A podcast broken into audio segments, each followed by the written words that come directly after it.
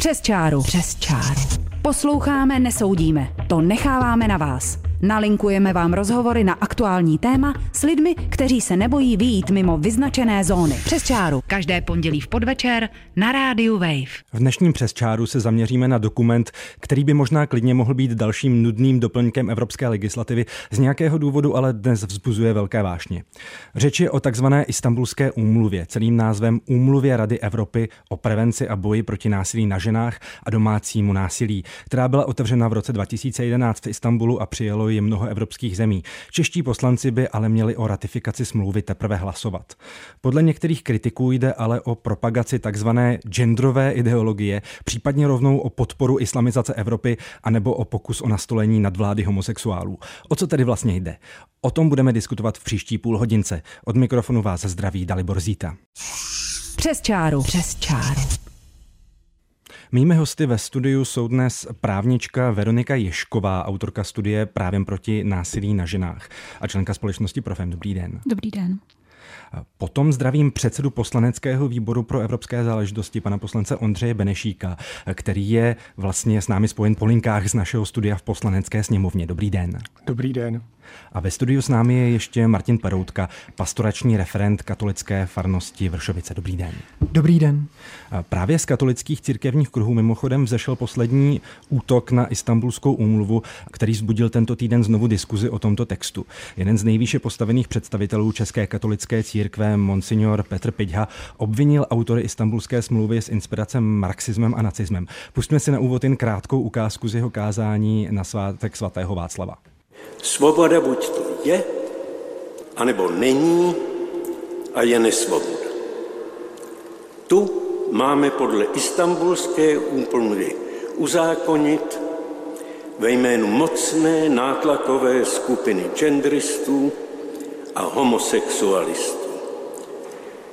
Petr Pidha ještě věřícím předestřel dystopickou vizi, jaká nebezpečí jim údajně po přijetí istambulské smlouvy hrozí. Vaše rodiny budou roztrženy a rozehnány. Bude k tomu stačit, že dětem řeknete, že muž a žena nejsou totéž. Vezmou vám děti a zatají vám, kam je zašantročili, kam je prodali, kde je vězní. Za každý nesouhlas budete deportováni do nápravně výchovných pracovních táborů vyhlazovacího charakteru. Homosexuálové budou prohlášeni za nadřezanou vládnoucí třídu Tolik tedy monsignor Petr Pidha na adresu Istanbulské úmluvy. Jen doplním, že kvůli tomuto projevu na něj za šíření poplašné zprávy podala trestní oznámení Česká ženská lobby. Pánové a dámo, rád bych se vás zeptal na úvod naší diskuze, co si vlastně o těchto prohlášeních myslíte a zda jsou tedy podle vás šířením poplašné zprávy. Zkusme na začátek jen krátce a stručně paní Ješková, jaký je váš postoj? Určitě dané bude předmětem šetření orgánů činných v trestním řízení. Za mě tolik, že každé šíření objektivní nepravdy má za určitých podmínek své trestně právní následky a s tím je nutné počítat. Pane poslanče Benešíku, stejná otázka. Co si myslíte vy o těchto výrocích? Vy jste známý kritik Istanbulské úmluvy. Shodujete se tedy s těmito výroky, které zazněly, anebo se také podle vás jedná o šíření poplašné zprávy? Je to trestní oznámení na místě? Já si myslím, že není na místě. Každopádně já jsem to kázání neslyšel. Já jsem to slyšel dneska poprvé od vás, takže nerad bych komentoval a hodnotil něco, co neznám. Dobře. Pane Peroutko, jaký je váš názor na výroky jednoho z vašich čelních představených, jestli to tak můžu říct? Já se snažím do jistý míry chápat ty motivace. Pan Profesor Pidha se zřejmě jako skutečně obává, že je tady nějaké hrozící nebezpečí a snažil se tím kázáním nějak jako vyburcovat eh, věřící k tomu, aby tomu věnovali pozornost. Nemyslím si, že úplně jako konstruktivní příspěvek do diskuze ohánění se nějakými žalobami, tak jako si nemyslím, že je dobrý žalovat prostě divadelní představení, tak si nemyslím, že je úplně jako konstruktivní žalovat knize zakázání v kostele. Ale na druhou stranu si taky nemyslím, že konstruktivní příspěvek do debaty ohánět se vyfantazírovanými vyhlazovacími tábory. Takže tak asi. Pane poslanče Benešíku, vy jste navrhl usnesení sněmovního Evropského výboru, které odmítá, cituji, takovou interpretaci istambulské úmluvy, která by podporovala genderovou ideologii, například spochybňování tradiční rodiny. Co podle vás je tedy ta genderová ideologie, kde ji můžeme vlastně v istambulské úmluvě najít a jak by mohla istambulská úmluva spochybňovat tu tradiční rodinu? No, tak ta genderová ideologie se prolíná celou tou istambulskou úmluvou. Například nařizuje, aby každé násilí na ženě bylo chápáno jako genderové. Takže ona vlastně předjímá, že každý chlapec a muž je potenciální násilník kterého je potřeba převychovat.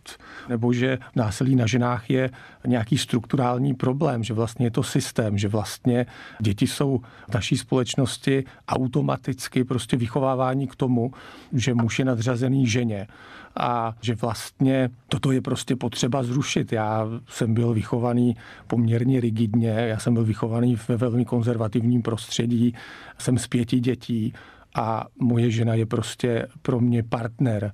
Já nevím, eh, proč bych eh, například já mě byl považován za někoho, kdo automaticky prostě si myslí, že žena je nějaká méně cená. A to v té hmm. istambulské umluvě prostě je. A je tam celá řada, celá řada takovýchto aspektů, které podle mého názoru se nezakládají na pravdě. Úplně otáčí tu podstatu naší společnosti, naší civilizace. Ale hlavně, co je podstatné, ona se zakrývá za boj proti násilí na ženách, ale my vůbec takovou istambulskou umluvu k tomu nepotřebujeme, hmm. protože hmm a to je velmi důležité. Ta podstata je o tom. Samozřejmě my k tomu se jsme ještě, jako, k tomu jako se ještě dostaneme. Proti jakémukoliv násilí, včetně násilí na ženách. Rozumím. K tomu, jestli eh, to vlastně potřebujeme, nebo už to v našem právním řádu je, k tomu se ještě dostaneme. Já bych teď poprosil o reakci paní Ješkovou, která je vlastně expert na právní otázky v oblasti násilí na ženách. Máte pocit, že to, že v té istambulské umluvě, nebo vlastně je to tak, že když v té istambulské umluvě je vlastně řečeno, že násilí na ženách je genderově podmíněné a má strukturální povahu, že to vlastně, jak si obvinuje muže, že jsou rozenými násilníky? Ne, rozhodně nedochází k žádnému obvinování mužů. Je to konstatování faktů, který vyplývá z četných výzkumů, dlouholetých výzkumů, ze statistik, které jsou sbírány pravidelně. Pokud Istanbulská úmluva samozřejmě pracuje s pojmem genderově podmíněné násilí, znamená to, že souvisí toto násilí s mocenskou nerovnováhou, eh, dopouštějí si ho především nikoli však výlučně muži na ženách, což právě dokládají ty statistiky. Proto bylo mm, postupem času dospěno k té istambulské umluvě, protože s tímto fenomenem je třeba něco dělat. Pusme si teď písničku a po ní se zase k té debatě vrátíme. Zdraví vás od mikrofonu Dalibor Zíta, posloucháte debatu o genderovém násilí a takzvané istambulské umluvě. Hosty jsou dnes Veronika Ješková, autorka studie Právem proti násilí na ženách a členka společnosti Profem, poslanec Ondřej Benešík a Martin Peroutka, pastorační referent katolické farnosti Vršovice. Paní Ješková, O jaký typ textu vlastně z právního hlediska jde? U té istambulské úmluvy. A dá se říct, že vlastně ty kritici mají v něčem pravdu, když říkají, že je to nadbytečný text, že nás zavazuje k věcem, které už v tom našem právu jsou? Tak předně je třeba si uvědomit, že Istanbulská umluva se práva týká jen takřka z jedné třetiny. V ostatních částech nám umožňuje zavést určitá systémová opatření, které by právě mohly umožnit, aby bylo eliminováno násilí na ženách ve společnosti, aby obětem byla poskytována relevantní pomoc, aby byla sjednocená na úrovni těch evropských států. To znamená, že když se mi něco stane v Itálii, tak budu vědět, že se mi dostane pomoci stejně, jako by se mi dostalo pomoci v Česku. Pane Benešíku, vy nemáte pocit, že takovéto sjednocení by vlastně tomu boji proti násilí na ženách pomohlo? Tak já si myslím, že pokud by došlo sjednocení opravdu pouze a jenom k potírání násilí na ženách nebo domácího násilí, nemůžeme mluvit pouze a jenom na, o násilí na ženách, tak ano, ale prostě mně se nelíbí ta genderová ideologie, která se tím textem prolíná. A já si myslím, že paní kolegyně to řekla správně, že to je o právu pouze a jenom z jedné třetiny a ten zbytek je právě ta ideologie, která je z mého vidění světa nebezpečná a může být v konečném důsledku i škodlivá. Takže to je právě to, co já kritizuji a já si hmm. myslím, že právní text má řešit zejména právo, nikoliv, nikoliv nějaké pocity. Já bych poprosil ještě o reakci paní Já bych Škovou. ráda reagovala na výrok pana poslance. Tady nejde o žádnou genderovou ideologii. Tato umluva je určena všem obětem násilí. Deklaruje to na několika místech chce, aby byla zavedena společnost prosta násilí. Každý jedinec má právo na život prostý násilí, to se nám výslovně stanoví. Stejně tak je zde závazek států aplikovat jednotlivá ustanovení této istambulské úmluvy bez rozdílu věku, pohlaví, národnosti, menšiny a tedy a. Takže prosím vás, já už bych ráda ten pojem té genderové ideologie opustila.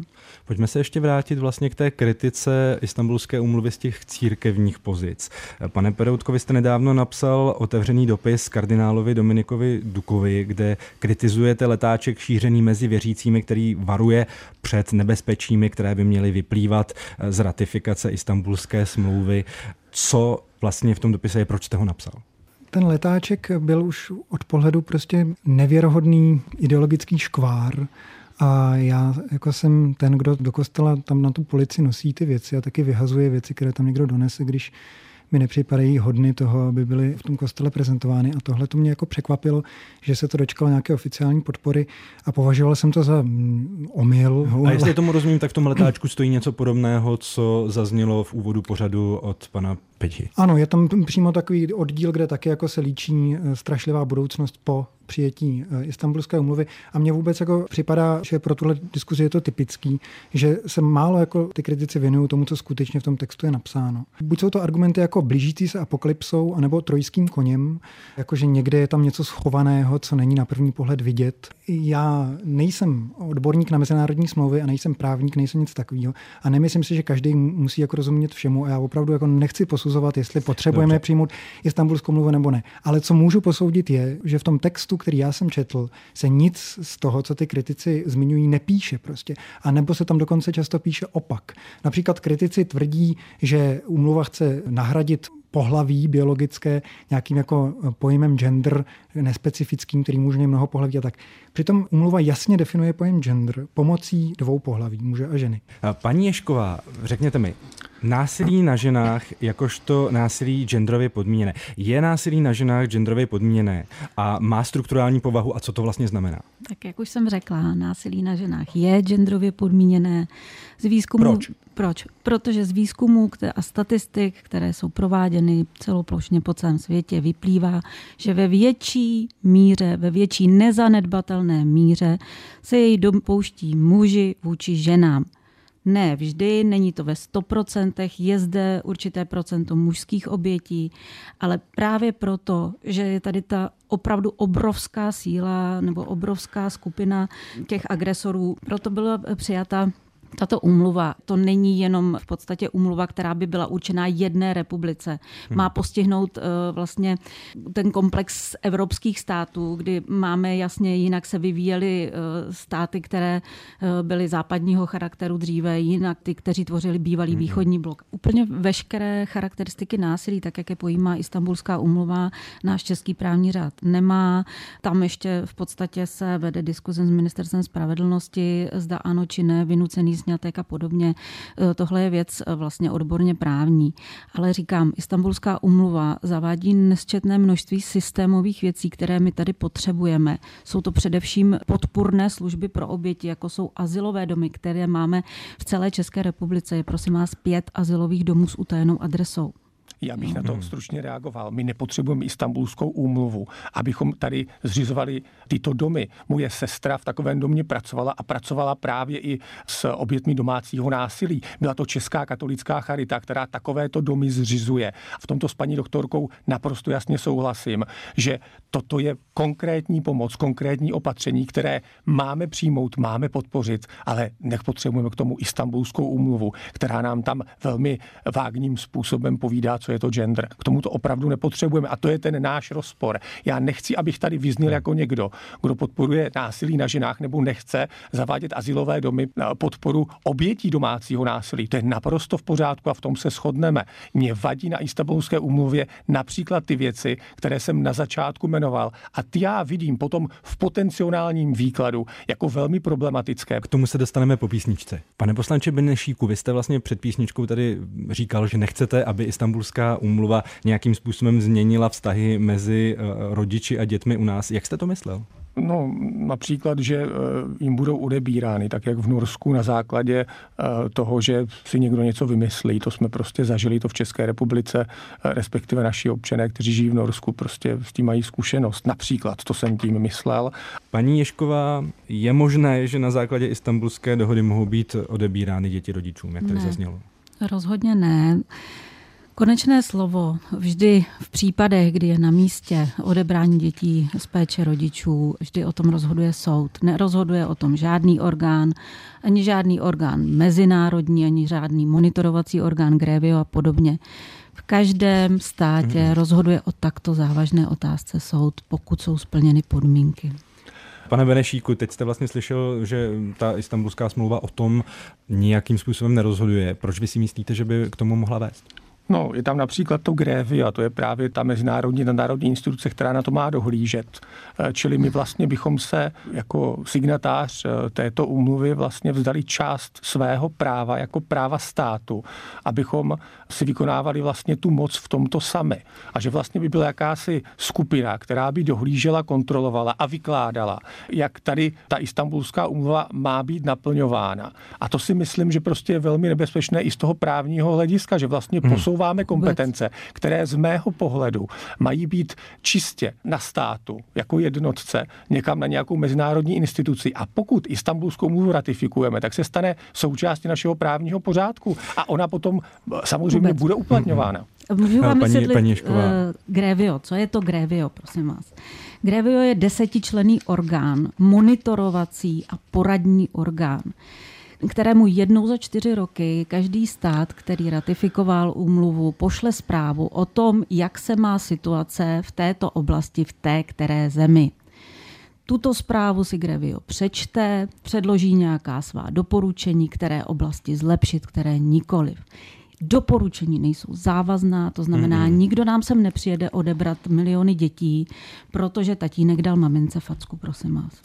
Paní Ješková, ještě abychom se vrátili k tomu, zda vlastně ta úmluva přináší něco nad rámec našeho právního řádu. Co podle vás ještě je takovými základními body té istambulské úmluvy, co by mohlo nějakým způsobem zlepšit naše právní prostředí, řekněme třeba v té otázce násilí na ženách? Určitě je to podpora vzdělávání profesí, které přicházejí s oběťmi do styku, což jsou zdravotníci, policie. Je to velká oblast, která se týká podpory prevence. Já, abych odbočila, my máme v současné době v poradně v péči tři dívky, které jsou starší 16 let, které znásilňují spolužáci. Já si myslím, že už toto znamená, že je něco špatně a je něco špatně prostě při vzdělávání a preventivním působení na mládež. Hmm. Pane Benešíku, nebylo by teda přijetí té istambulské umluvy spíš takovým jako signálem k tomu, abychom eh, něco dělali, že zatím v té oblasti nebylo učiněno dost? No my v té oblasti můžeme samozřejmě a máme činit víc i z Estambulské úmluvy a se všemi těmi spornými a podle mého názoru eh, škodlivými faktory. Takže ano, já prostě nepopírám, že k tomuto dochází a my si toho musíme všímat, my to musíme řešit, ale znovu opakuji, já prostě vidím spoustu aspektů Istanbulské úmluvy jako potenciálně nebezpečných a škodlivých, ale samozřejmě vnímám, že Istanbulská úmluva obsahuje celou řadu věcí, které jsou prospěšné, dobré, kterými se můžeme inspirovat, ale jako celek ji vidím jako velmi problematickou. Hmm. A, a znovu opakuji, Česká republika má své nástroje, má svůj právní řád a na rozdíl od celé řady jiných států, i které už formálně ratifikovali Istanbulskou umluvu, je podstatně dále. Nemáme vyhráno, není tady dokonalá situace, ale myslím si, že Istanbulská umluva obsahuje tolik nebezpečných věcí, že si eh, ty věci, respektive, že si do, násilí na ženách máme řešit na základě právních nástrojů, které máme, my to děláme. Dělejme to intenzivně, dělejme to sofistikovaněji. A pane Peroutko, ještě na závěr ten pohled z hlediska, řekněme, věřících církve. Proč vlastně myslíte, že se v církvi vynořila taková panika, řekněme, ohledně istambulské umluvy? No tak já myslím, že taková jako obava určitá, že vývoj třeba v některých západních no, severských zemích třeba jako eh, se odebírá eh, nějakým směrem, kdy je tendence zasahovat eh, do, do toho světa intimity pomocí nějakých úřadů, nějak, nějak to jako regulovat, hmm. a, tak tahle ta obava, že už je jako dlouho, vlastně nejenom v církvi, a myslím, že v určitý části společnosti, do jaký míry je oprávněná, do jaký míry je někým účelově živená, to je zase jiná otázka. Ale tahle ta obava tu je a, a, a ve chvíli, kdy se ty obavy týkají vaší rodiny a těch nejbližších vztahů, tak samozřejmě ten strach je veliký a ta ochota jako nějak proti tomu se bouřit je taky veliká a potom ta diskuze přestává být racionální. Já si myslím, že to, co je v první řadě potřeba, je skutečně se vrátit k tomu textu a začít se bavit o tom, co je tam něm opravdu napsáno a co ne. Mm-hmm. Tady se zase říká, jako je tam hromada nebezpečných věcí. Tak které to jsou? Pojďme se bavit o těch konkrétních formulacích. Například, když se bavíme o, o odnětí rodičovských práv, tak tady je formulace, která může připadat lidem nebezpečná, protože se tady píše, pokud je to v nejlepším zájmu dítěte, tak můžeme odnímat rodičovská práva a teď jako všichni se budou říkat, a co, kdo to posoudí, co je nejlepší zájem dítěte a co to je, a to potom nám můžou odebrat dítě za cokoliv. Ale když se kouknete o dva řádky nahoru, tak zjistíte, že tohle se týká výslovně pachatelů těch násilných trestných činů, ne jako kohokoliv. Jo? Říká Martin Perutka, pastorační referent katolické farnosti Vršovice. V té zajímavé debatě by se určitě ještě dalo dlouho pokračovat, ale čas určený pořadu přes čáru vypršel. Každopádně je to apel na to, aby se každý sám, pokud se obává důsledku istambulské umluvy, na ten text podíval. Děkuji, že jste přišli do studia, že dnes se mnou ve studiu byla Veronika Ješková, členka společnosti Profem. Naschledanou. Naschledanou. Také se loučím po linkách s panem poslancem Ondřejem Benešíkem. Naschledanou. Děkuji za pozvání. Naschledanou. A také se loučím s Martinem Peroutkou, pastoračním referentem katolické farnosti Vršovice. Naschledanou. Díky moc, naschle. Od mikrofonu se s vámi, milí posluchači, loučí Dalibor Zíta a poslouchejte přes čáru zase za týden.